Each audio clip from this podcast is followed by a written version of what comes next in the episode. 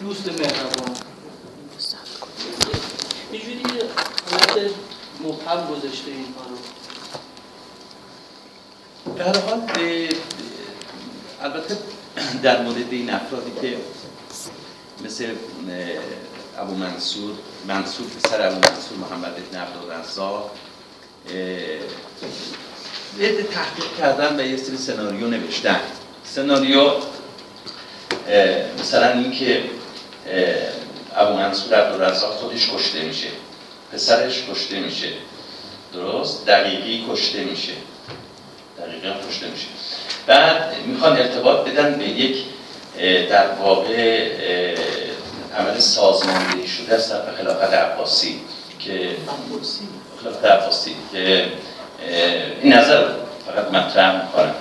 به خاطر اینکه این مقاله پیش این مقاله پیش از چاپ به دست من رسید. برای ارزیابی و منم زیرش نوشتم که این به درد سناریو برای فیلم خوبه نه یک کار تحقیقی.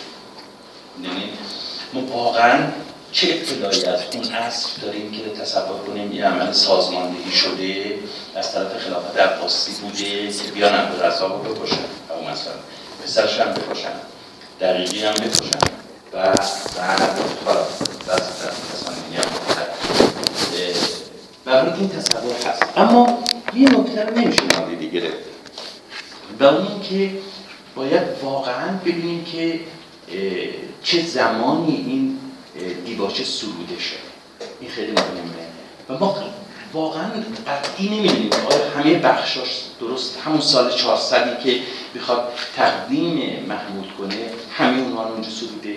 یا نه. یه بخشای قبلا سروده بخشایی از این دیباچه رو و بعد در سال 400 تکمیل کرده. ما اطلاع واقعا دقیق, دقیق نداریم. یعنی بهتر بگیم که میشه این زد که خب طبیعیه که دیباچه کتاب بعد از اتمام شاهنامه نوشته میشه سروده میشه ولی باز هم نظر قطعی نمیشه. حالا خود به منصور پسر عبد منصور عبدالرزاق در واقع میشه گفت از مخالفان چیز بوده دیگه به سامانیان بوده. و به خاطر همین توی تواریخ هست میره و این چیزی که فردوسی در مورد حال می‌رسی در مورد ابو منصور که درسته. و اینو دستگیر می‌کنن می‌برن به بخارا و بعد این به زندان میافته. و اصلا هیچ کس از سرنوشتش اطلاع به دست نمیاره به دست نهنگان مردم کشان که میگه کش نمیشه و اصلا سرنوشتش مشخص نیست که چه اتفاقی نه نه نه این در زمان سامانیان یعنی بین فترتی بین در واقع اواخر اصل سامانیه خب و اوایل دوره غزنوی که تازه داره سبکتکین پا می‌گیره و اینها. نه نه این برای اون دورانه. میگم شاید به اصطلاح نام نبردن ازش به خاطر همین مسئله که به حال این از مخالفان حکومت بوده و شورش کرده سر به شورش برداشته و به هر علتی نخواسته فردوسی در واقع نام این شخص رو بیاره. خب حکومت مرزوب حکومت بوده بریم یه مقدار از اینکه من رفتم جلو بعض وقتا راجع به گرفتن وضوع مثلا پدر زحاک صحبت می‌کنه اینا. آیا اینا از چیزهای اسلامی نگرفته فردوسی؟ چون در اون موقع که به راجع به اینا بگه اینا که مسلمان نبودن می‌خوان وضوع بگیرن یا هرچی. یا نماز گذار یا بله بله بله نه نماز که نمیشه گفت. خب حتی وضوع هم نمیشه گفت. حالا باید چون توی سنت های زرتشتی اینها هر دو اینها. حالا نه به این شکلی که ما این مسلمان ها داریم ولی به یک شکلهای دیگه بوده. نماز خواندن بوده بوده. و الان خب زرتشتی ها نماز دارن بله نماز دارن. پدر زحاک میره که وضوع بگیره که بیاد نماز بخونه بیشتر آدم تصور میشه که این نماز مسلمان. مسلمان است. بله. متوجه هستم. متوجه. این تاثیرات رو البته نمیشه نادیده گرفت. البته نمیشه نادیده گرفت. ولی این که ما به صلاح به زرس قاطع هم بخوایم نظر بدیم نمی‌تونیم واقعا. واقعا نمی‌تونیم که آیا در زمان که ایرانیان باستان آیا واقعا سهرگاه نمی‌رفتن برای عبادت؟ می‌دونی؟ برای عبادت نمی‌رفتن. یا تن نمیشستن که به درگاه خداوند دعا کنن. به سخت. من نمیشه گفت. دست کم اطلاعاتی که ما داریم از تحصیلات اسلامی کمتر تحصیلات اسلامی ما می‌بینیم. غیر از داستان اسکندر که اون یه بحثش جداست اصلا وارد بحث نمیشه. ولی کمتر ما تحصیلات در واقع دوره اسلامی رو تو این اصل روایات نامه کمتر ما چهار قرن گذشته بوده از اینکه اسلام وارد ایران شده. نمی‌تونسته بی تاثیر باشه روی کسایی که نقل قول می‌کردن و خود آره متوجهم. ولی توجه داشته باش که به اصطلاح به هر حال فردوسی هم یک امانت دار بوده نسبت به منبع خودش. من اینو به جلسات اول خیلی توضیح دادم. به شدت وسواس داشته روی مطلبی که به نظم در میاره. اگر هر شاعر دیگه بود ما داریم توی منابع دیگه داریم. مثلا توی خود داستان اسکندر هم داریم این باز برمیگرده به منبع خودش باز نه به خود به اصطلاح فردوسی. به حال به سختی میشه. ولی تاثیرات نادیدی هم نمی‌تونیم بگیریم. ممکنه که باز هم این تاثیرات در خود فردوسی که باز به منبع اون برگرده که به هر حال گردآورندش مسلمان بوده. ابو منصور محمد بن نقد رزاق و ابو منصور معمری. خب بعد رسیدیم به همین بخش که راجع به منابع اون صحبت می‌کنه بیشتر صحبت می‌کنه. خب سه شد. که صحبت داشته باشم و اون اینکه در آین های گذشته قبل از اسلام برای نیایش ها حتما باید پاک می شدن و متحر می شدن نیت می کردن حالا ما امروزه میگیم خرس حتما برای نیایش ها باید پاک می شدن لباس سفید می پوشیدن این بوده جز رسم در گذشته های اسلام خودشم از این میترایی خیلی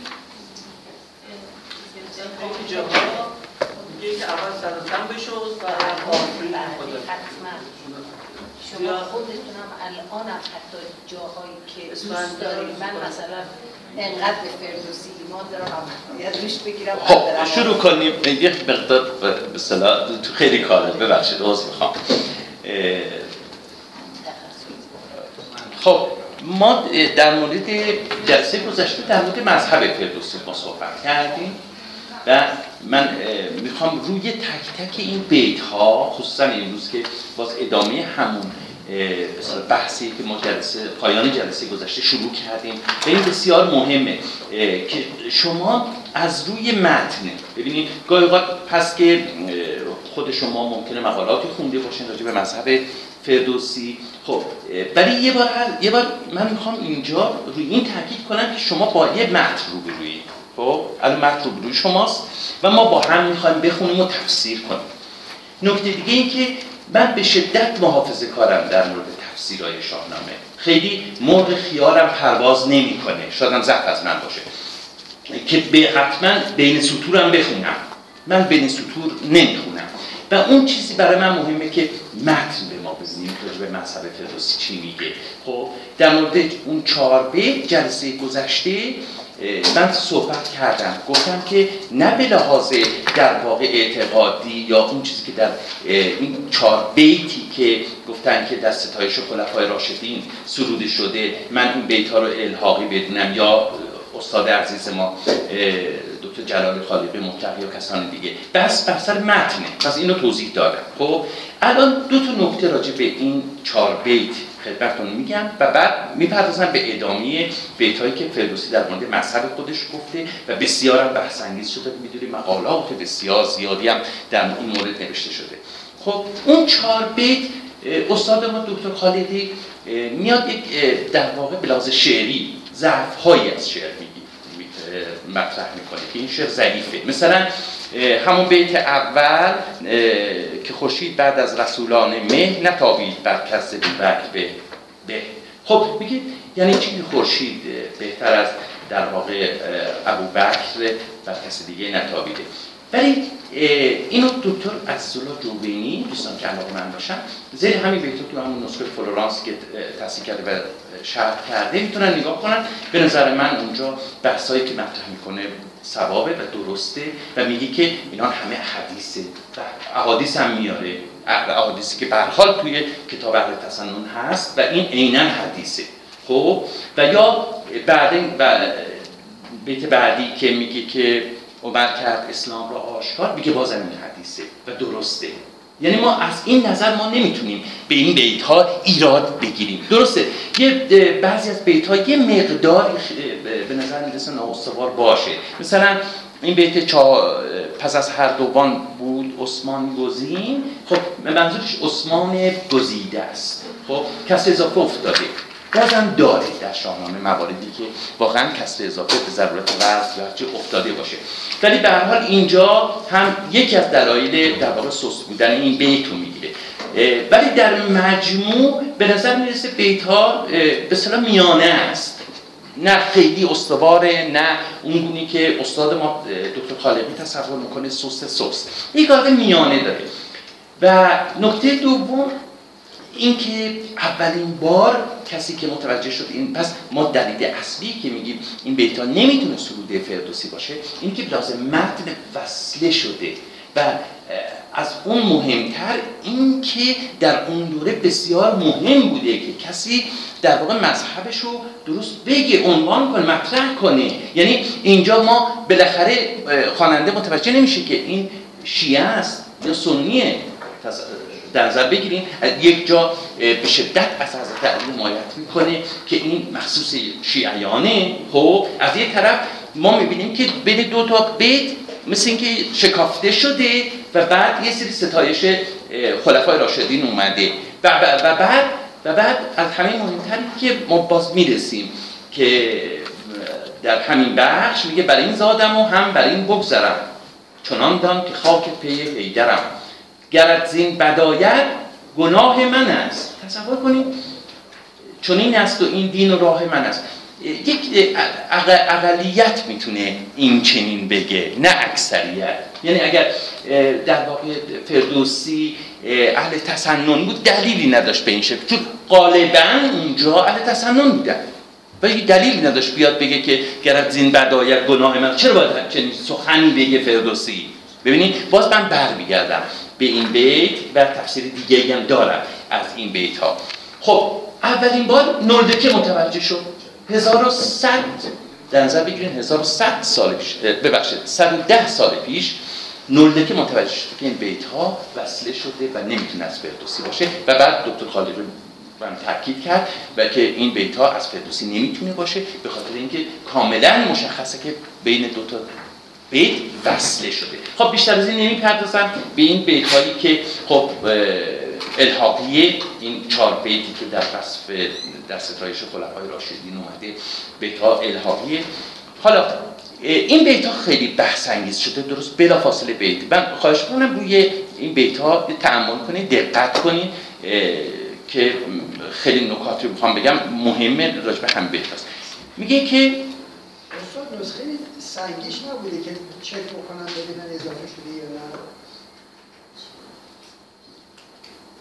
نسخه سنگیش نبوده.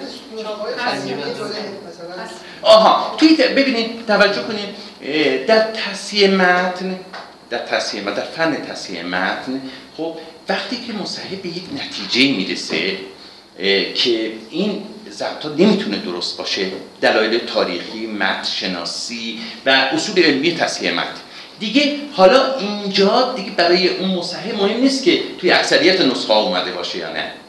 بله این بیت ها در اکثریت نسخه اومده. منتها توجه داشته باشین که این در این موارد مصحح به خودش حق میده که بیاد داوری کنه روی این بیت ها توجه کنید خب ما می‌دونیم که کاتبان هم کاتبان هم در طول تاریخ خصوصا این دورانی که ما داریم صحبت می‌کنیم و کتابت نسخه که از این متن اساس در تصحیح دکتر خالقی و نسخه 15 گانه خب اینها معمولا قرن هفتم هشتم و نهمه خب موقعی هم که می‌دونیم اکثریت در واقع کاتبا و اینها هم اهل تسنن بودن دیگه. خب این حدس میشه زده شد این, این میشه حد زد که این کاتبا در حال اون علایق مذهبی خودشون تونستن چیکار کنن؟ در متن پیاده کنن.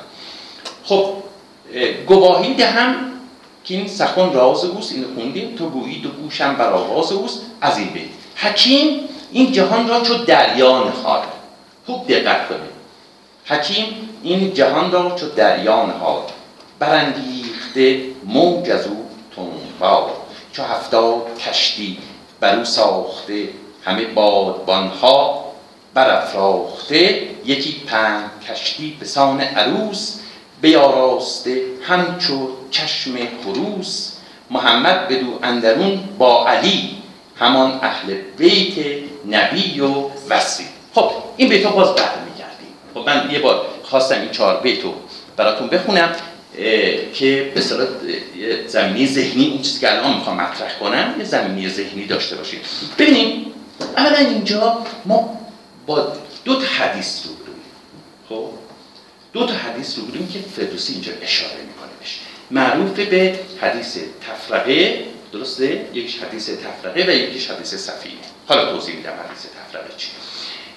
در از باز از پیامبر نقل شده که بعد از موسی امت او حالا فارسیش فقط میگم میگذرم. به هفتاد و یک فرقه تقسیم شدن.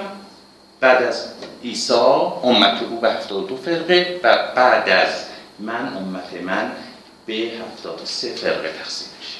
پس این میگن حدیث تفرقه و معروفه. درسته؟ خب. این خود این حدیث توجه داشته خود این حدیث یک اشکالاتی برش وارد می‌کنن. مثلا میگن که توی کتب اربعه شیعه فقط توی یکی از یکی اومده. یه مقدار به شک دارن.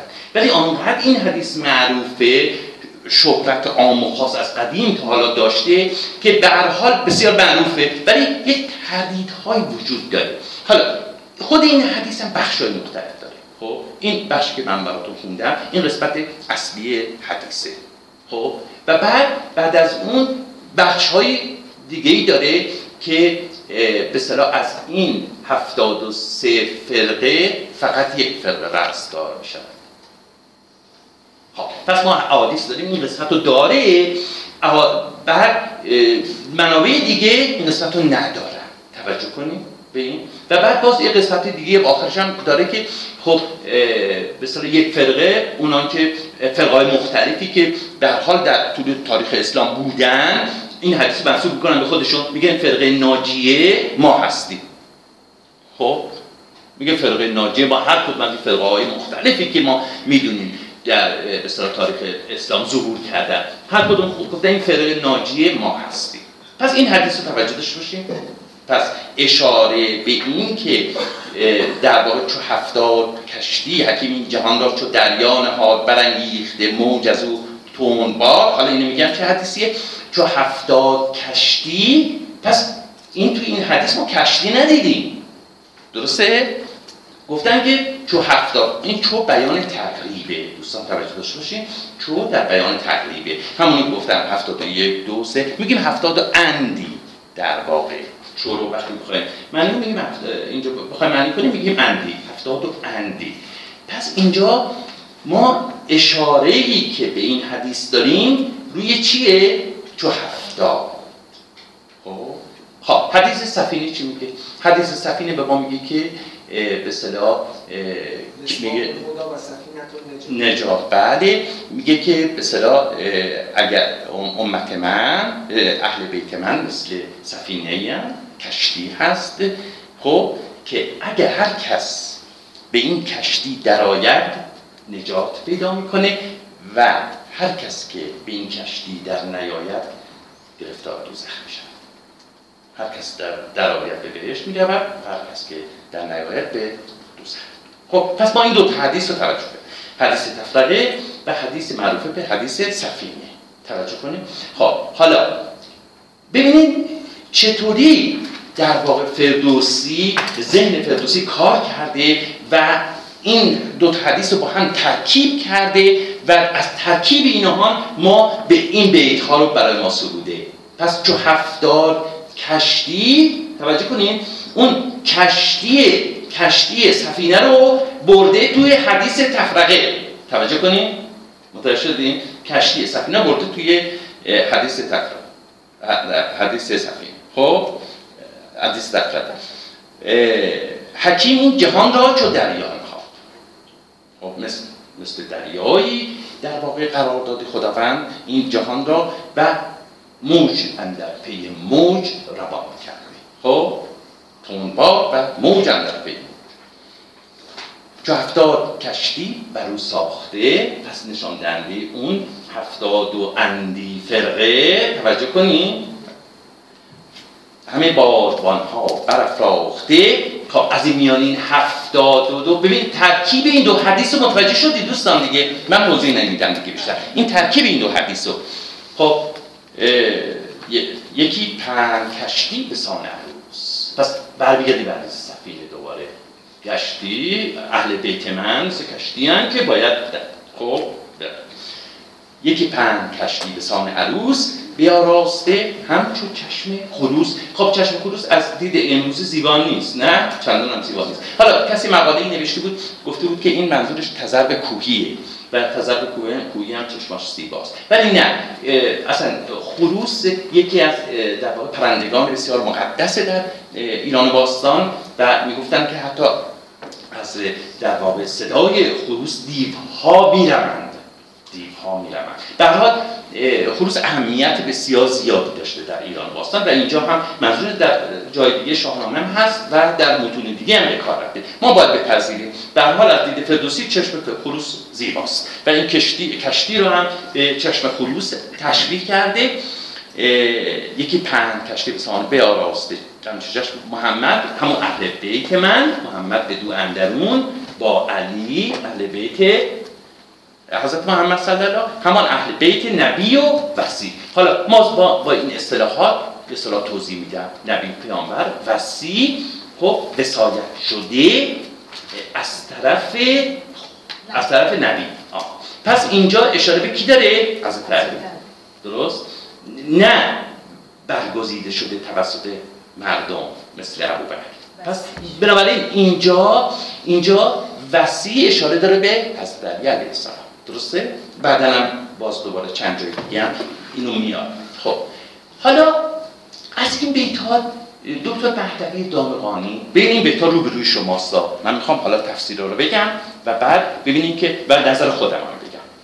من اینجا نظرم رو صریح میگم و البته نظرات دیگرم دیگران هم استاد شناس رو مطرح می‌کنم خود شما هستین که داوری می‌کنین که کدوم نظر رو بپذیرید. دکتر مهدوی دامغانی میاد بر اساس همین بیت ها خب تکیه اصلیش روی کلمه وسیعه. میگه با بار معنایی که کلمه وسیع وسایت شده از طرف در واقع نبی این بار معنایی مختص شیعه است. شیعه که وسیع رو با این بار معنایی به کار می‌بره. و شیعه دوازده امامی هست. باز نه شیعه هفت امامی یا اسماعیلیه شیعه زیدیه و شیعه فرقه های دیگه شیعه. خب این نظر مهدوی و بعد اون یه نظر دیگه مطرح می‌کنه. میگه بقیه مواردی که در این اشاراتی که وجود داره مثلا همین دو حدیث میگه اینها برای در واقع شیعه بودن فردوسی کافی نیست. چرا؟ به خاطر اینکه این احادیث در منابع سنی هم هست. و بعدش خود این حدیث سفینه هم در کتاب های سنی وجود داره اهل تسنن وجود داره. چرا؟ به خاطر اینکه کلا اهل تسنن که مخالف اهل بیت پیامبر نبودن. این اصلا در واقع ناسازگاری با اون عقاید اهل تسنن نداره. بعد مهدوی دامغانی میگه فقط کلمه وسیعه که اینجا نشون میده که فردوسی شیعه به شیعه دوازده اما نکته مهم که باز هم همین کلمه در در واقع نزد اسماعیلیان نزد زیدیان به در همین معنی وجود داره. کلمه وسیع وجود داره. پس بنابراین اینجاست که ما قاطعانه نمی‌تونیم نظر بدیم که واقعا فردوسی شیعه دوازده امامیه شیعه در واقع اسماعیلی. من بین این دو تا می‌خوام محدود کنم. یعنی ما من اعتقاد دارم فردوسی شیعه است. حالا باز دلایلمو میگم خدمتتون. ولی ما می‌تونیم در واقع محدود کنیم بین این دو یعنی شیعه دوازده امامی و شیعه اسماعیلی. اگر شیعه اسماعیلی بوده باشه نمی‌تونسته صریحا در دیباچی بگه. باید پنهان می‌کرده. به خاطر اینکه در اون موقع اصلا اسماعیلیان هر جایی بود و می‌گرفتن و میکشتن. ولی شیعیان- فرقای دیگه خب نقیب داشتن آزاد بودن در خراسان موقع زندگی می‌کردن میزیستن. حالا بعدها به در سالهای بعده که محمود سختگیری می‌کنه. ولی اون اوایل نه شیعیان در کنار در واقع اه، مذاهب دیگه اسلامی در خراسان بودن و هیچ کس هم اذیت آزاری نمی‌کرد از طرف حکومت. خب حالا اینجا یه بحث دیگه هم مطرحه غیر از مذهب فردوسی. خب آقای مهدوی دامغانی و استاد عزیز ما دکتر خالقی مکر از این بیت ها نتیجه می‌گیرن که فردوسی یک متأثر شیعه است. متأثر شیعه. خب من چنین باوری ندارم. حالا دلایل من خدمتتون دلایل دکتر خالدی چی؟ میگی که در این بیت ها با اشاره به حدیث در واقع سفینه میگه که اگر کسی به این کشتی در نیاد خب به بهش نمیاد و به دوزخ میره. توجه کنید به دوزخ میره. و در این بیت ها آشکارا داره شاعر به سلطان محمود میگه که تو که اهل تسننی به دوزخ میری. توجه کنید. توجه کنید. خب ما از این حدیث خب چنین منظور رو می‌تونیم بفهمیم. نه؟ اشاره اشاره کرده دیگه. ما این اشارات فردوسی به این دو حدیث به هیچ وجه ما نمی‌تونیم نادیده بگیریم. خصوصا حدیث سفینه که صریحه دیگه. نه؟ صریحه. من چنین اعتقادی ندارم. خب؟ تاکید ببینید توی آغاز صحبتم روی این نکته تاکید کردم که در اینجا در اینجا این دو حدیث با هم تلفیق پیدا کردن. خب؟ ما باید از آنچه که فردوسی می‌گوید نتیجه بگیریم نه آنچه که نمی‌گوید. توجه کنیم؟ خب فردوسی که فقیه و واعظ نیست که بیاد یک حدیث رو بخونه و بعد بر مبنای اون بگه که اگر کسی اینو میپذیره به بهشت میره و اگر نپذیره به دوزخ. اون شاعره وگرنه اگر واعظ می‌شد که نمیومد این دو حدیث رو با هم تلفیق کنه.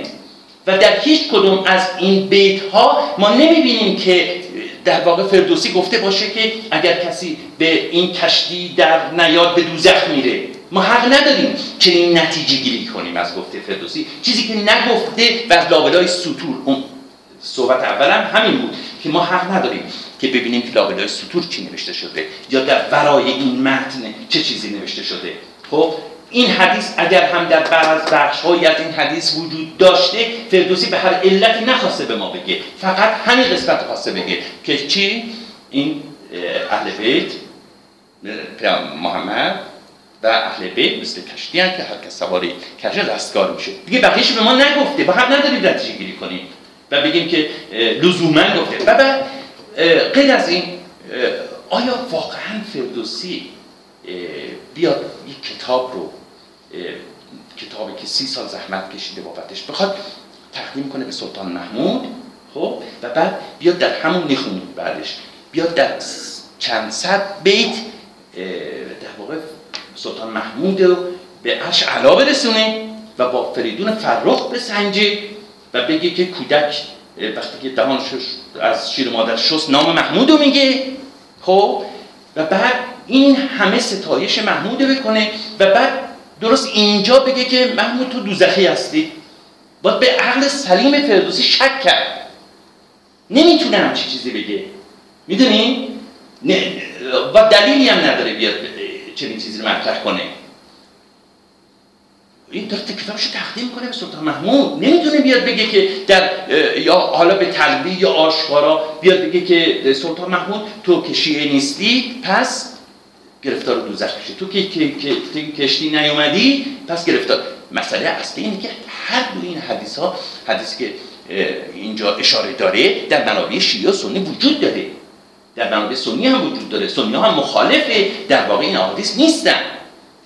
و شاید هم فردوسی از قصد در واقع این احادیثی که مشترک بین شیعه و سنی آورده. ولی از خود اشارات فردوسی در اینجا و جاهای دیگه ما می گفتم تاکید می‌کنم. می‌تونیم نتیجه بگیریم که شیعه است. من در این تردید ندارم. ولی اینکه ما بخوایم از او یک شیعه متأثری بسازیم که اینجا سلطان محمود رو در واقع میگه که در واقع دوزخ میری به خاطر اینکه سوار این کشتی اهل بیت نشدی من به شدت تردید دارم و باور نمی کنم که فردوسی چنین قصد داره. به این بیت ها روبروی شماست. خب این تفسیرها نظرات مختلف رو من گفتم و نظر خود من گفتم. اما یه دلیل مهمتر دارم برای نظر خودم. دلیل مهمتر بیت بعدیه اگر چشم داری به دیگر سرای به نزد نبی و وسیع گیر جای بحثی نیست. بحثی نیست. یعنی میگه که اگر می‌خوای به بهش دیری به نبی و وسیع بگیر جای خب. بله اگر چشم داری به دیگر سرای به نزد نبی و وسیع گیر جای من راجع به این اصطلاحات اینا بحث کردم. اما می‌خوام روی بیت بعدی تاکید کنم. گرت زین بداید گناه من است. چون این است و این دین و راه است. آیا یک آدمی که اعتقاد راستین داشته باشه و متعصب باشه و پایبند به یک مذهب خودش باشه آیا چنین حرفی رو می‌زنه؟ چرا باید بگه؟ اگر اون کسی که واعظه آیا از یک واعظ یک خطیب آیا در بالای منبر شما چنین چیز رو میشنوین؟ اون برعکس میگه میگه اگر تو به این راه نری به دوزخ میری. توجه کنید. این درست عکسش رو داره میگه. میگه که به خوانندهش داره میگه به خواننده در تمام تمام اعصاب. میگه که خب من این اعتقاد دارم. و بیانم کرده خب, خب به اعتقاد ما شیعه هست و دلیل گفتم که اگر بخواه اصلا این بیتو نمی آورد یه اقلیتی که می‌تونه در واقع این بیتو بگه. و بعد میاد بگه که گرد زین بداید گناه من است. توجه کن گناه منه. نه گناه تو. اگر بخوایم به زبان امروزی بگیم میگیم که عیسی بدین خود موسی بدین خود. نه؟ مسئول بله. میگه من مسئول اعتقاد خودم. تا مسئول اعتقاد خودتی خب گرد زین بداید گناه من است. خب من به, به, به کارنامه تو که نمی نویسن که. تو هر دینی داری داشته باش. تو مسئول دین خودتی. مسئول مذهب خودتی. دقیقا حافظ میگه. میگه چو بشنوی سخن اهل دل نگو که خطا سخن شناس نه. جان من خطا این رفتش میده به مخاطب که نمی‌فهمه. بله بله. دقیقا. حالا حالا. اینجا یه نکته دیگه هست. توجه کنید. میگه گرد زین بداید گرد زین بداید گناه من است. چون این است تو این دین و راه من است. یه نکته دیگه در این است. خب بعد میگه که بر این زادم و بر این زادم و هم بر این بگذرم ببین یه نکته هست روی این بر این زادم. یعنی می‌خواد بگه که ببینید ما اگر در واقع همه ما که در اینجا شیعه هستیم آیا خودمون انتخاب کردیم؟ ما زاده شدیم. از اولی که زاده شدیم در حال ممکنه که در واقع بعضیا بودن که دینای دیگه داشتن اومدن شیعه شدن اون بحثش جداست. ولی ببینید اینجا باز فردوسی داره میگه. میگه بر این زادم. خب این چیزی که در واقع من به صلاح همراه زاده شدنم این دین رو در واقع پذیرفتم. این دین رو دارم.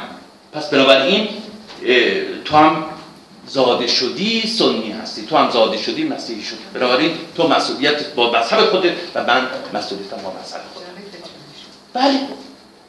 پس بنابراین اینجا فردوسی این این این تفسیر متنه. من لابلای متون براتون تفسیر نمی کنم من متن رو دارم تفسیر می کنم اون چیزی که فردوسی خودش گفته. خب؟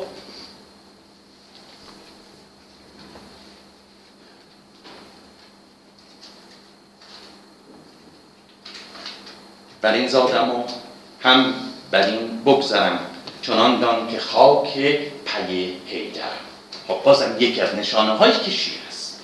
درسته؟ خودش خاک پای حضرت علی می‌دونه. ما اینجا دیگه ببینیم نشانه ها رو ببین اون نشانه ها رو کنار هم دیگه ما می‌ذاریم. به یه نتیجه برسیم نه استناد کنیم دقیقا به یک حدیث. اینجا حدیث این حدیث رو گفته ما میگیم مجموعه قرائنی که در دیباچه به جاهای دیگه شاهنامه اشاره به وسیع اشاره به خاک پی, پی هیدرم اشاره به حدیث سفینه نه هر کدوم از اینا به تنهایی. توجه کنید مجموعه این قرائن و شواهد به ما میگن که فردوسی شیعه است. نگر تا به با ببخشید. اگر با ممکنه من تو خیلی عقبی می‌خوام خود سریعتر پیش بریم نگه تا به بازی نداری جهان. نبرگردی از نیک پی همراهان. خب اینو ما در پیش از این داشتیم که جهان بازی نیست. یادتون هست؟ از اختیار آدمی صحبت کردیم و بیتایی داشتیم قبلا که انسان متعهد می‌کرد نسبت به اختیار و آزادیش در مقابل اعمالی که انجام یا اگر یادتون باشه. اونجا ما مطرح کردیم اینجا بحث نمی کنم همین نیکیت باید آغاز کرد. چو با نیک نامان بوی هم نبرد. از این در سخن چند رانم همین. همانش کرانه ندانم همین. می‌خواد مطلب رو درس گرفته. دیگه این مطلب خب مطلب مذهب و اینها مطلب خیلی مفصله. اشاره کرده. گفتم برای اون عصر مذهب مردمان بسیار مهم بوده. بسیار مهم بوده که هر چه مذهبی داشته و به حال می‌گفته و دفاع می‌کرده از خودش. خب میریم روی فصل بعدی که این فصل هم باز خیلی بحث و من از قصد کل مقدمه رو خواستم براتون بخونم که چون در طول حالا کلاس داستان شاهنامه با همه این مسائل برخورد می‌کنیم. شما سوال خب منابع فردوسی چی بوده؟ این سوال بسیار مهمیه. من خواستم که از روی متن ببینیم که اگر تفسیر دادیم از روی متن برای شما تفسیر کنم. سهمان هر چه گویم همه گفتند. بر باغ دانش همه گفتند. این نهایت فروتنی یک شاعره که میگه دیگران چیزی برای من باقی نذاشتن. و بعد از فردوسی هم باز نظامی هم در فکر کنم آغاز هفت پیکر اونجا هم باز میگه که یه رندی مثل فردوسی اومد همه گفتنی ها رو گفت چیزی برای ما باقی نذاشت. این وجود داره. نزد کسان دیگه هم وجود داره. اگر بر درخت برومند جای نیابم که از بر شدن نیست تا توانم مگر پایگه ساختن بر شاخ آن سر به سایه فگن؟ میگه ممکنه که این درخت دانش من نتونم به بالای درخت دانش برم. بازم نهایت فروتنش. خب؟ که توانایی رو ندارم تا بالای درخت دانش برم و از میوه های دانش بچینم. خب وقتی که بالای درخت نمی‌تونم برم دست کم اینه که می‌تونم به زیر سایه درخت بخزم.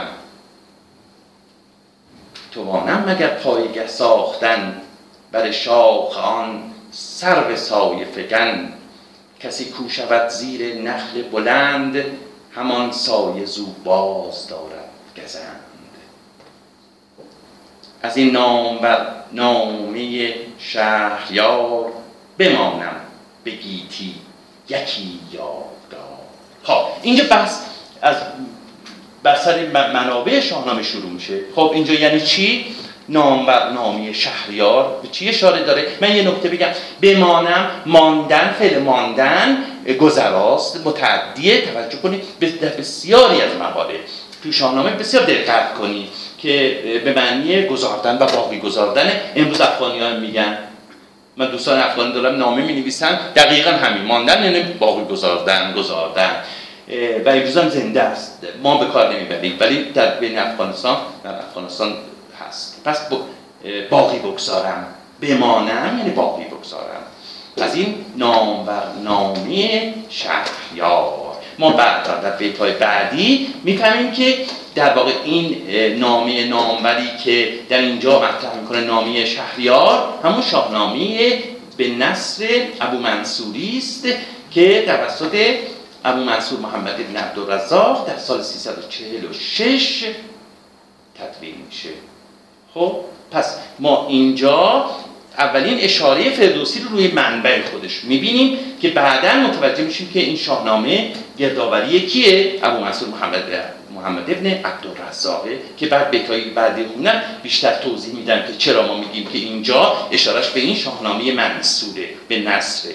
از این نام و نامی شهریار. خب نامهای مختلفی فردوسی میگه منبع خودشو که هم شاهنامه ابو منصوری و خدای نامه نامی خسروان نامی شهریار. این نام های مختلفیه که فردوسی به منابع خودش میده ولی اینجا اشاره داره به پس چی؟ شاهنامه ابو منصوری که به نصر دلیل بوده. یادگاری از خودم در جهان باقی بگذارم. تو این را دروغ و فسانه مدار. به یکسان روشن زمانه مدان از او هرچه اندر خرد با خرد دگر بر راه رمز معنی خب درست همین مضمون این دو بیت رو ما در مقدمه شاهنامه ابو منصوری هم می‌تونیم ببینیم. خب پس من یه توضیح مختصر راجع شاهنامه ابو منصوری بدم. در سال 346 هجری ابو منصور محمد ابن عبدالرزاق که والی خراسان بوده والی خراسان بوده دستور خودش وزیر خودش پیشکار خودش ابو منصور امیری رو فرا می‌خونه و بعد میگی که در واقع خدای نامه رو گردآوری کنه. ابو منصور معمولی هم نامه می‌نویسه به شهرهای خراسان مثل مرو، سیستان، نیشابور و توس که بودن. و افرادی که آگاه به خدای نامه بودن فرا بخونه به توس. تا این شاهنامه مدون میشه. و نامهایی هم که در, در این مقدمه شاهنامه ابو منصوری هست نشون میده زرتشتی یعنی کسانی که زبان پهلوی رو می‌دونستن. پس بنابراین ما می‌تونیم نتیجه بگیریم که شاهنامه در واقع ابو منصوری مستقیم از خدای نامه ترجمه شده. یعنی همین در دهقانان و موبدان و این کسان مترجمان که نام می‌بره توی چیزی مثل شاهویه ماخ و نام های دیگه میاره. مشخصه که چیه؟ اینا زرتشتی توجه کنید. و اینها همین ها بودن که در واقع کتاب پهلوی رو کتاب های خدای نامه پهلوی رو داشتن. و جمع می‌کنه در توس و این خدا شاهنامه ابو منصوری در واقع بنفکنده میشه. پیفکنده میشه. خب اشاره در فردوسی هم در اینجاها به این شاهنامه است. و بعد این میره درباره بخارا دقیقی اول اونو به دست در میاره که بعد می‌خونیم. کشته میشه و بعد فردوسی ادامه کارشو می‌گیره. پس این خیلی خلاصه ای از این شاهنامه منصوب بود. پس این شاهنامه به دست ما نرسیده. طبیعی هم است و فردوسی اونو به نزد در آورده چنان معروف میشه شعر فردوسی که اون دیگه از رد خارج میشه و دیگه به دست ما نمی‌رسه. ولی مقدمه این شاهنامه ابو منصوری از این حادثات سلامت بیرون میاد و به الحاق میشه به عنوان مقدمه شاهنامه فردوسی و امروزه در واقع الان قزوینی و دیگران متوجه شدن که این مقدمه شاهنامه ابو منصوری نه مقدمه شاهنامه فردوسی. و این مقدمه برای ما بسیار ارزشمنده امروز که نشون میده که اصلا شیوه کار این در معلفان شاهنامه ابو منصوری به چه شکل بوده. و این مضمونی که ما اینجا داریم می‌بینیم در این دو بیت در مقدمه شاهنامه ابو منصوری پس هست. توجه کنید. پس اون چیزی که در آغاز جلسه گفتم این گونه نیست که تصور کنید که دیواچه شاهنامه لزوما همه همه در باستاب ذهن و فکر فردوسی باشه برای این گفتن. پس به چیز مختلف نظر داشته فردوسی. از جمله به مقدمه شاهنامه ابو منصوری مقدمه کتابی که داره به دست در میاره. پس اون چیزی که در مورد خلقت آفریدگان و خلقت جهان و اون چیزی که مطرح کرده گفتن لزوما به معنی نیست که فکر فردوسی باشه. ممکنه منبعث از منبع خودش هم باشه. یعنی همون منبعی که در مقدمه شاهنامه ابو منصوری هست که ممکنه باز منبعث از منبع پهلوی خودش باشه. خب حالا اینجا چی می‌خواد بگه؟ در خود مقدمه شاهنامه ابو منصوری همین اومده بعد میگه که چیزها در این نامه بیاید که شگفت نماید. چون ماران که از دوش سرخاک نمی‌دونم که دوستان این مقدمه رو خوندن. دوستان ادبیاتی که حتما خوندن. چون ماران که از دوش زخاک براین و آن سنگ کجا آفریدون به پای باز داشت و داستان رو حالا بعدا می‌خونیم. و همه اینها بزرگ آید به نزد خردمند. و اونجا میگه که دقیقا همین همین مسئله رو مطرح می‌کنه. میگه که اونان که خرد پذیرند خب مشخصه و اونان که خرد پذیر نیستن مغز او را باید بدانی مغز آن را باید بدانی. خب در اونجا میاد. و بعد اونجا اشاره می‌کنه خودش مقایسه می‌کنه با داستانهای قرآن اونجا که اینجا در واقع می‌خواد بگه که اگر در واقع این داستان هایی که زخاک و دیگران شما افسانه بدونین و حقیقت ندونین و بخواین تخته کنین خب در قرآن هم ما داریم. اونجا اشاره می‌کنه به داستان هایی که به حال در خرد ناپذیری که به حال در چیز هست. در سنت سامی هم هست که به قرآن هم رسیده. خب اینجا میگه تو این را دروغ و فسانه مدام نه دروغ نه افسانه است. اون چیزایی که در این کتاب میاد. به یکسان روش زمانه مدان. همه رو با هم داوری نکن. این اینو می‌خواد بگه. میگه اون روزگار اینجوری نیست که همه رو به یکسان سرشته باشه. به یکسان روش شیوه زمانه اینجوری نیست که همه رو یکسان سرشته باشه. به یکسان سرشت به یکسان روش زمانه مدان از او هر چند در خرد با خرد از اون شایسته این که خرد اونو بپذیره خب و بعد اینجا باز با یک ایجاز بسیار زیبایی سر کار داریم. خب دنبالش به ما نمیگه فردوسی. من یه بار گفتم گفتم فردوسی با این پنجاه هزار بیته ولی در نهایت ایجاز سخن گفته. ببینید همینجا دیگه دنبالش رو نمیاره. میگه از اون هر چند خورد با خرد یعنی اون که خردمنده هست بپذیر و بهش عمل کن. این دنبالش رو نگفته و مشخصه یعنی خواننده می‌فهمه. دیگر یعنی اون چیزی که خردمند نیست ببینید اینا هیچ کدوم نگفته. اون که خرد اون چیزی که در واقع خردمند نیست دیگر اون که خردمند نیست در رمز رمزش بشناسه ماران دوش زخاب چه اکوان دیو چیه؟ خب رمز اکوان دیو چیه؟ در دیباچی اکوان دیو میگه تو دیو را مردم بد شناس رمزش. یا داستان دیگر به همیشه پس خواننده توصیه می‌کنه که فقط صرف این که افسانه است اینجوری نیست که دور بریزی و بهش توجه نکنیم افسانه هست و باید رمز و مغز اینو بدونیم یکی نامه بود از گه باستان. فراوان بدو اندرون داستان.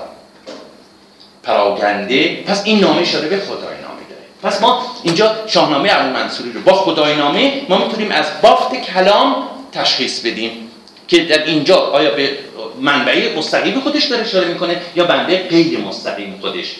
خب اینجا داره می‌خواد اصطلاح بگه که این منبع من بر چه اساسی پایریزی شده؟ بر اساس همون مقدمی شاهنامه ابو منصوری که خدمتتون گفتیم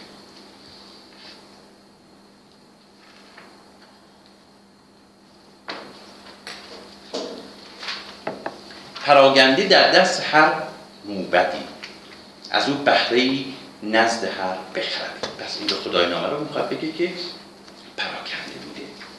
هر جایی مثلا نزد موبدان مرو یه سری بوده نزد موبدان, نیشابور باز یه سری دیگه پراکنده بوده و جمع نشده بوده. یکی پهلوان بود دهقان نژاد دلیر و بزرگ و خردمند و راد. پژوهنده پژوهنده روزگار نخوست گذشته سخنها همه باز زهر کشوری موبدی سال خرد بیاورد که نامه را گرد کرد. این معنی این بیتا مشخصه. فقط به می‌خوام اشاره کنم که این دقیقا همین عین همین چیزی که فردوسی در اینجا گفته در مقدمه شاهنامه ابو منصور وجود داره. که ابو منصور محمد بن عبدالرزاق ابو منصور معمری فراخواند این موبدان از شهرهای مختلف ببینید. عین همون متن خودشو داره چیکار می‌کنه؟ به نظم در آورده بپرسیدشان از کیان جهان از خودشان کیا حکومت می‌کردن؟ اوزان نامداران و فرخمهان و از اون بزرگان خجسته. که گیتی به آغاز چون داشتند. که ایدون به ما خار بگذاشت. این اینجا یه مقدار شاید به صدا مبهم باشه براتون. میگی که پرسید از کسانی که راوی خدای نامه بودن صاحبان کتب بودن. خب من اینجا یه, یه نکته رو که میترسم یادم بره. و خب البته اکثر شما می‌دونید. ببین در شاهنامه گاهی اوقات میگه شنیدم ز چنین گفت موبد چنین گفت دهقان. خب خود این فعل گفتن و شنیدن بسیاری از محققین تراز اول رو به اشتباه انداخته. که تصور می‌کنن فردوسی کسی بوده که بهش این روایات رو بگوید و او هم بر اساس گفته ها به نزد در مطلقا چنین نیست. و, بر و جالبه که بدونی که اولین بار باز هم این نابغه دوران تئودور نولده که متوجه شد. ولی هنوز که هنوزه استادای ادبیات ما متوجه نیستن. هنوز که هنوزه. تصور بکنن که فردوسی از بنابه شفاهی استفاده کرده. چرا؟ به خاطر اینجا بگه چنین گفت بعد. اون سر یک سال ده سال پیش متوجه شد که اینجا فعلهای گفتن و شنیدن یعنی چنین خواندم. به جای چنین شنیدم. چنین گفت چنین در واقع منبع مکتوبش داره اشاره می‌کنه. و امروزی هم ما استفاده می‌کنیم. میگیم به گفته تو نوشتم ما می‌نویسیم به گفته غزالی یعنی واقعا غزالی به ما گفته به گفته فلان یعنی از روی منبع داریم نقل می‌کنیم. میگیم به گفته فلان. این حتی امروزی هم به کار میره. ولی غالبا متوجه نیستن و بسیار به بیراه رفتن خصوصا به صلاح چند از محققین خارجی هم تصور کردن که شاهنامه مثل ایلیاد و اودیسه حماسای شفاهی بوده منشأش حماسای شفاهی بودن و در ولی در مورد شاهنامه مطلقا چنین نیست. یعنی اینکه حتی ما در دوره بعد از اسلام هم ما با یک سری روایات مکتوب سر کار داریم. به هیچ وجه حتی یک بیت هم فردوسی از منابع شفاهی نقل کرده حتی یک بیت. ولی دلیلی هم نداشته این کار بکنه. وقتی متن منصور و مکتوب در دست فردوسی بوده چه ضرورتی داشته که بره شفاهی از قول این اون نقل بکنه؟ و این سنت در واقع مقبول سنت دیگری است. پس ما حتی در دوره بعد از اسلام که چه حتی در دوره پیش از اسلام هم حتی در زمان خسرو انوشیروان و حتی قبلتر از اونم ما با یه سنت مکتوب سر کار داریم برای حماسه ملی خودمون. نه یه سنت شفاهی. بله. پیش از اون قرنها بوده که این روایاتی که امروز شاهنامه می‌بینیم سینه به سینه نقد شده به صورت شفاهی نقد شده ولی بعدها ما می‌بینیم این مکتوب میشه. این روایات. تا می‌رسه به دوره بعد از اسلام که به عربی ترجمه میشه به فارسی دری ترجمه میشه و بعد به نظم در میاد. پس اینجا اصلا با مسئله ش... روایات شفاهی ما سرکار نداریم. بله سنت نقادی و شاهنامه خانی جدای از سنت مکتوب هم از گذشته های دور تا همین امروز هم ادامه داره. اون بحثش جداست. اون بحثش جداست. و مناسبات مناسبات میان این سنت شفاهی و سنت نقالی با سنت مکتوب هم می‌تونیم بحث کنیم. ولی این سنت در واقع مکتوب شاهنامه ادامه این سنت مکتوبه نه سنت نقالی و سنت شفاهی. شاید به صلاح این بخوام همین آن بخوام باز کنم. خب ممکنه که مثلا زمان زیادی ببره و از در حوصله این کلاس نباشه. بخشید آقای دکتر این که آتیش زدن کتاب خونه های ما رو می‌تونیم رد کنیم به این ترتیب؟ نه. چون پس بعد اگه آتیش زده باشم پس ما منابع مکتوبی نداشتیم. خب همه که آتیش نزدن. بالاخره یه سری منابع مونده. همه که آتیش نزدن. بالاخره یه سری منابع مونده. خب زهر کشوری آه. چگونه سرآمد به نیکختری بر ایشان بران روز گنداوری. میگه این پادشاهان چگونه با نیکبختی زمانشون به سر آمد آه من اون بیت قبلی رو می‌خواستم بله.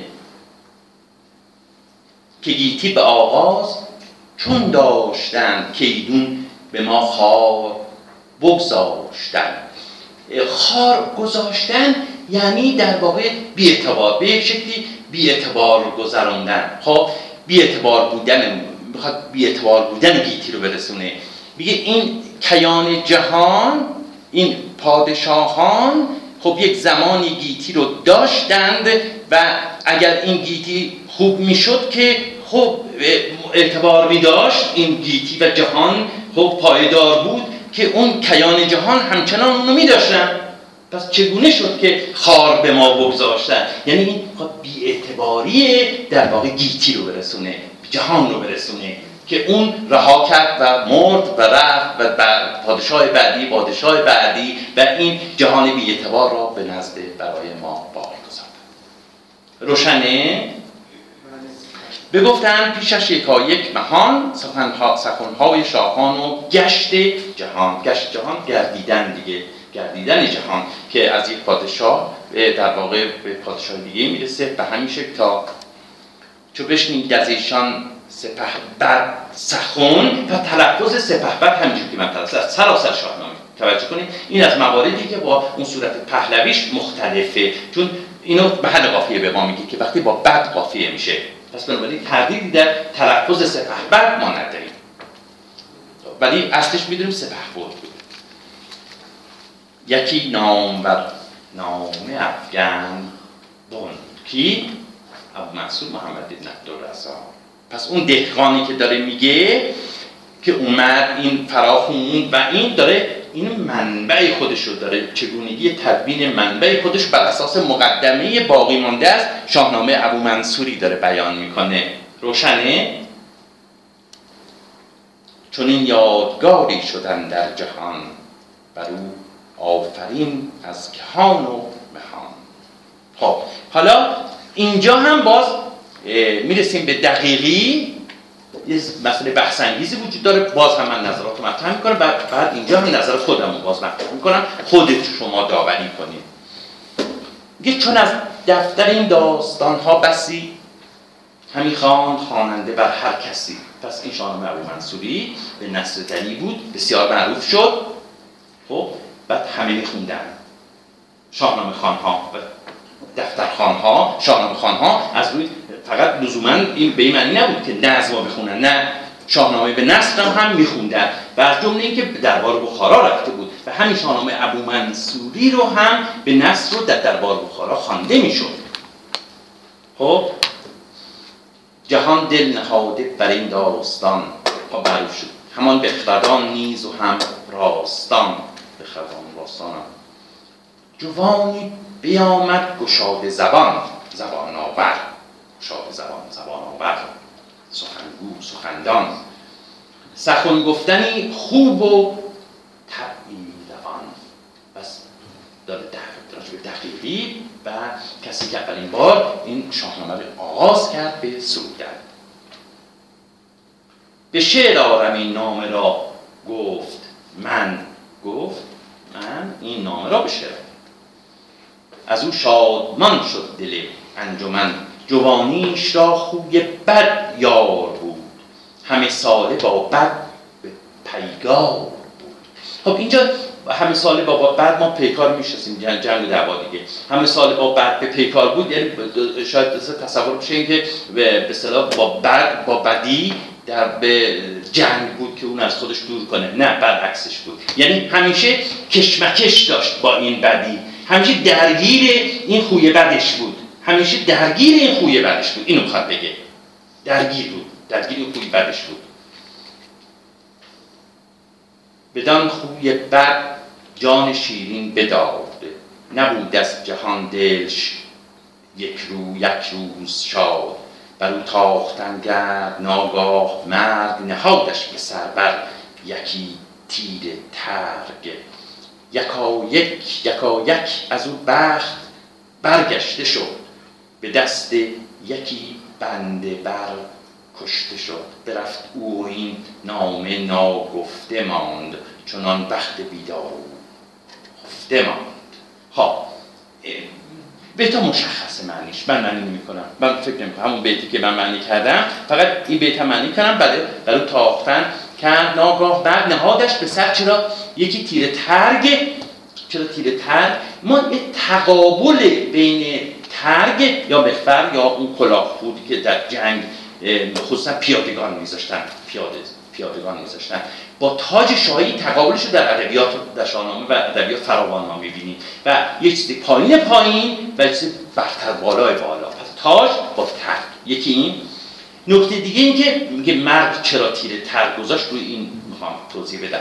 یکی دیگه این که ما تو روایات داریم کسانی که می‌خواستن سنگسار کنن یک مقفری از آهن روی سرشون میذاشتن که سرشون آسیب نبینه. چرا؟ به خاطر اینکه می‌خواستن بعد از مرگ سرشون رو ببرن ببرن به نزد کسی که در واقع نیاز در قدیم بوده دیگه سر رو میبردن که طرف مطمئن بشه که اینو کشته یا به اون با اون سر هزار کار می‌کرد. خب پس اینجا که میگه که نهادش به سر بر یکی تیر تر مرگ بر سرش تیر تر گذاشت اشاره به همون شومی مرگه شومی مرگه که اینجا به فردوسی به این مسئله اشاره می‌کنه. خب به تای دیگهش فکر نمی مشکل باشه ولی یه نکته است در مورد این بیت ها خب اون چیز تفسیرهایی که تا حالا کردن میگن که حتما هم شما شنیدین میگن که دقیقی غلامباره بوده غلامباره بوده و این خوبی بدن اشاره به غلامبارگی دقیقی می‌دونن و اون غلامش کادی رو به پهلوی او می‌زنه و خب این تفسیریه که در حال پذیرفته شده است. یعنی شما در هر کتابی الان که برین نگاه کنین غالبا هم پذیرفتن این مسئله رو. من اخیرا در فکر کنم دو شماره پیش نام فرنگستان راجع به همین بیتابم بحث کردم و مطلقا اعتقادی به این ندارم. و تصور می‌کنم که اصلا تا حالا در واقع هم مفسرین و هم در واقع اون کسانی که این بیت رو این مثلا ساختن به بیراه رفتن. واقعا چنین چیزی اتفاق نیفتاده و چنین چیزی نبوده و دلایلی دارم دلایلی دارم دلایل چیه؟ اولا اینکه در اینجا به چه دلیل با باید خوی بد رو غلامبارگی دقیقه بدونیم؟ باید یه جا به اصطلاح بد بررسی کردن. در شاهنامه همه جا خوی بد و بدخوی بدخوی بدخوی رو همه جا سرچ کردن. و ما یه گروه فرنگسی پیکری داریم که می‌تونیم در واقع تمام این رو سرچ کنیم و همه منابع رو از آغاز باز تا امروز ببینیم. یعنی تا قرنهای 6 و 7 من دیدم باز خوی بد رو. حتی یک مورد شما بیاین اشاره بگین یک من متنی رو برای من بیارین که اشاره داشته باشه اینجا خوی بد یا بدخویی به کوچکترین مسئله جنسی. کمترین کوچکترین مسئله جنسی اصلا ارتباط داشته باشه. خوی بد. پس چرا با فردوسی باید بیاد اینجا اشاره بکنه به غلامبارگی در واقع دقیقی و بیاد خوی بد رو بیاره؟ به چه دلیل؟ حالا چه اتفاقی افتاده؟ یکی این خدمتتون گفتم دوم از آقا همه منابع دقیق دیدم. همه منابع دقیق دیدم. از آغاز تسکره ها خب لواق الارباب می‌دونیم خیلی مهمه. چهار مقاله اونم کرده بیاد خوندم می‌دونم چقدر مهمه. این روایت مربوط شاعران و نویسندگان غیر از این در هیچ یک از کتاب های قدیمی کوچکترین اشاره به غلامبارگی دقیقی نشده. قدیمی ترین جایی که گفته این غلامبارگی بوده و به خاطر همین غلامش کارت زده اونو کشته مقدمی یکی از شاهنامه های شما که ما با قاف یا قاهره اقتصاد داریم و در قرن هشتم.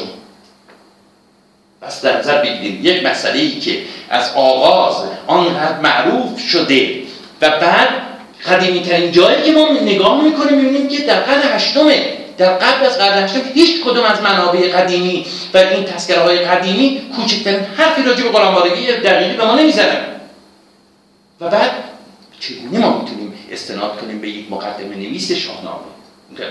مقدمه شاهنامه می‌دونین از فردوسی نیست دیگه از ما ما در مقدمه نویس شاهنامه اونجا اومده این بیت ها رو به رأی تفسیر کرده.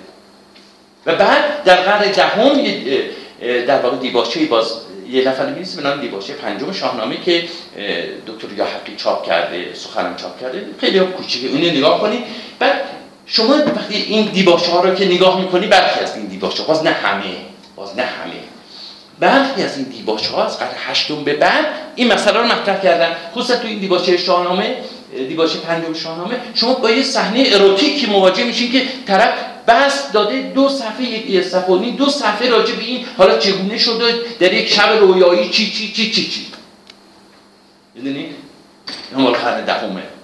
این دیباچه پنجم شاهنامه قرن دهمه. و بعد گفت قدیم ترین جایی که اومده قرن هشتم پس به چه چیزی ما می‌تونیم استناد کنیم که فردوسی غلام ماره بوده؟ نه به لحاظ لغوی نه به لحاظ تاریخی. توجه کنیم به لحاظ تاریخی نه به نه به لحاظ اعتبار اون منبعی که این روایت نقل کرده. هیچ. یعنی بنیادی که بنیاد هیچ پوش. غیر از این واقعا فردو با شناختی که ما از فردوسی داریم. توجه کنیم با شناختی که ما از صداقت این فردوسی فردوسی داریم. و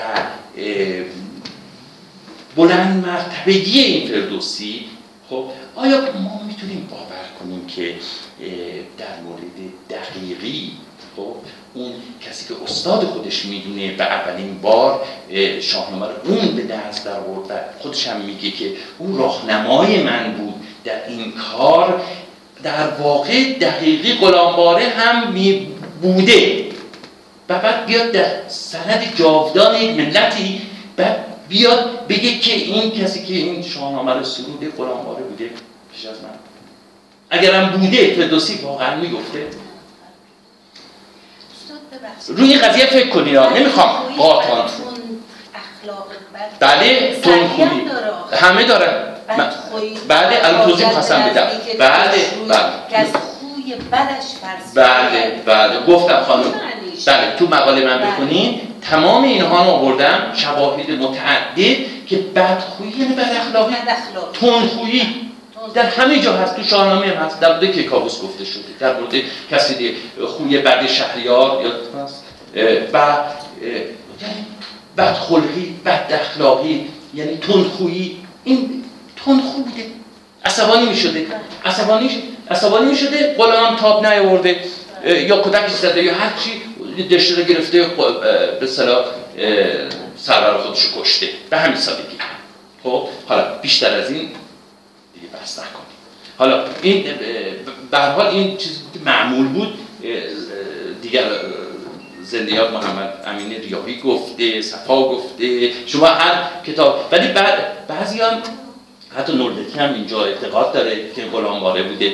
اه، و خیلی دیگه. بعضی هم روایت کردن. یعنی دیگه اینجا به موضعگیری هم نکردن. ولی به حال حالا درست یا نادرست اولین بار من با این صراحت نقد کردم و به کلی این روایت رو کنار گذاشتم. حالا خودتون باید این بیت ها رو شماست و خودتون می‌تونید برداشت کنین از این بیت ها و ببینید که آیا نظر من درست نظر دیگر خب؟